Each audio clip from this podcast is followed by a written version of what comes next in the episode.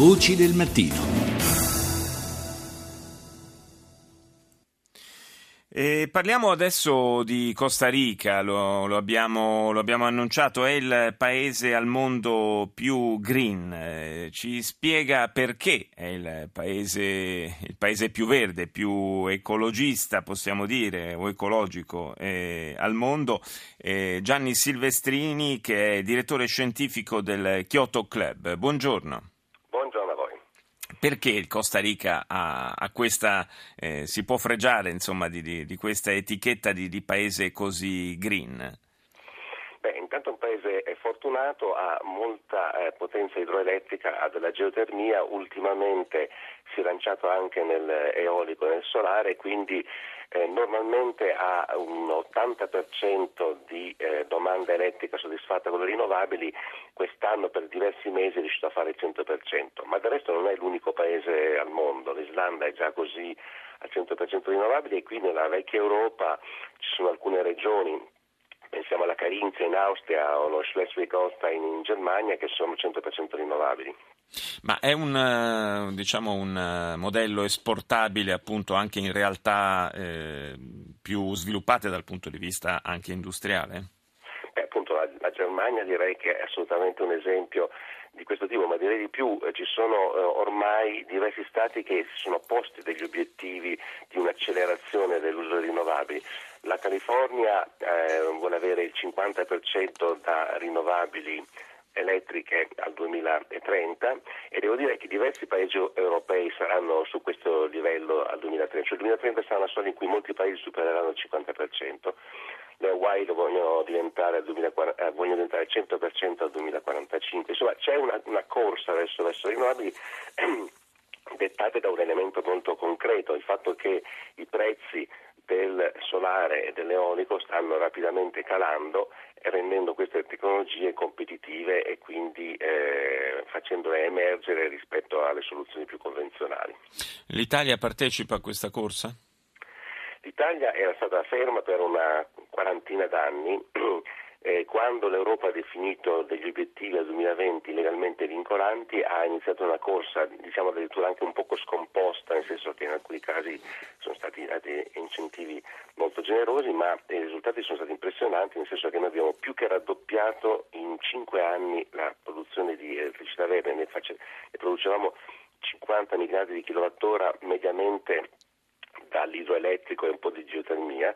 e adesso siamo su oltre 110-115 eh, miliardi di kilowattora eh, con una corsa che è stata eh, stimolata soprattutto dal solare e dall'eolico. Sul solare possiamo dire, questa è una piccola medaglietta che ci possiamo mettere, eh, siamo il paese che ha la maggior quota di solare immessa in rete nel mondo, cioè noi sul, produciamo il 10% della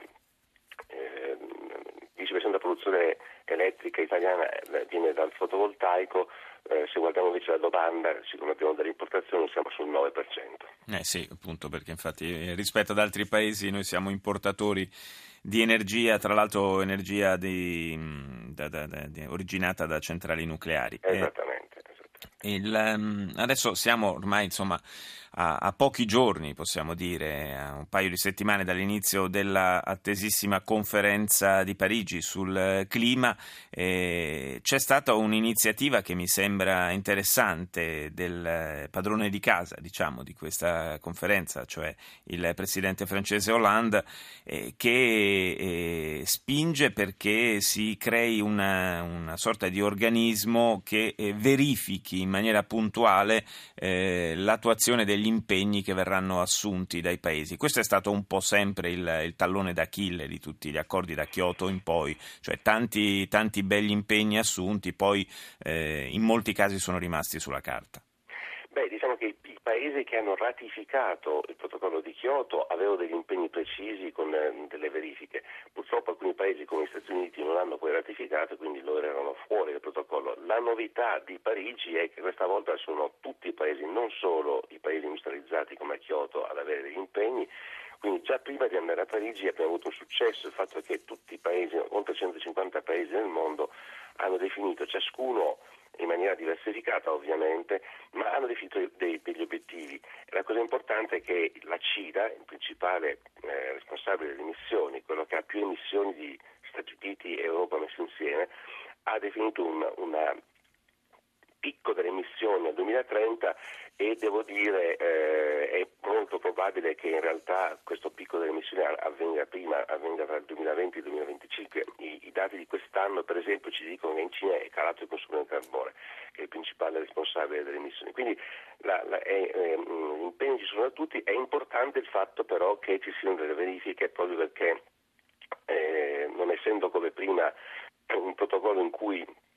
vengono definite delle, eh, dei, dei, valori, eh, ma sono gli stati che si autodefiniscono dei valori, è molto importante che vengano controllati. Certo, e concluderei eh, ricordando un, uh, un, dato statistico però molto significativo che veniva riportato ieri da, dal quotidiano francese Le Monde, eh, sui, se prendiamo i dieci mesi più caldi che siano stati misurati dal 1880 ad oggi, Ben sei di questi dieci mesi appartengono all'anno che eh, stiamo vivendo, a questo 2015. Questo ci dà un po' eh, la, le dimensioni del problema e, ci, e rende l'idea di quanto non sia più procrastinabile un intervento deciso in questo campo. Ringrazio Gianni Silvestrini, direttore scientifico di Kyoto Club, per essere stato con noi.